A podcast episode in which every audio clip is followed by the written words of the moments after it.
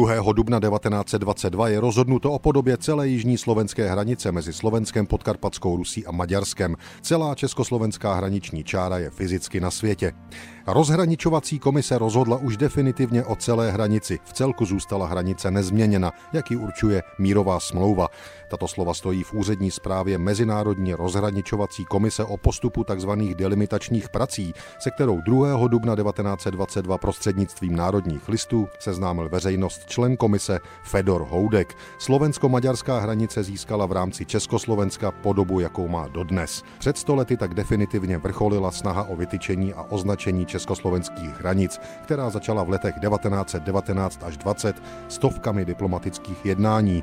Poté se přikročilo k práci v terénu, přesným vyznačením hranic v přírodě i na mapách. Zajímavé je, že podobu československé státní hranice posuzovala sedmičlená komise, pro každý úsek jiná, ale v předem dané podobě. Pět zástupců dohodových států, francouz, brit, ital, japonec a američan, plus Čechoslovák a zástupce druhého státu, kterého se konkrétní hranice týkala.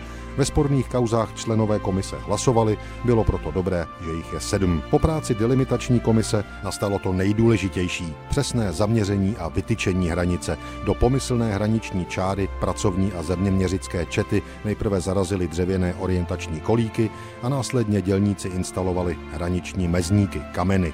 Ale zpátky k úřední zprávě z 2. dubna 1922 o jižní slovenské hranici. Právě s tou byly největší problémy. Tady na rozdíl od Čech a Moravy neexistovala žádná historická hranice. Nic takového mezi horními Uhrami a Uhrami nebylo. Posloužila tu především řeka Dunaj a před stolety bylo dle úřední zprávy celkově hotovo. Někde se odchyluje od čáry, kterou máme obsazenou, v některých případech v náš neprospěch, jinde zase území získáváme. Jsou však i změny místní, teritoriálně nepatrné. Některé úseky budou ještě předloženy do Paříže.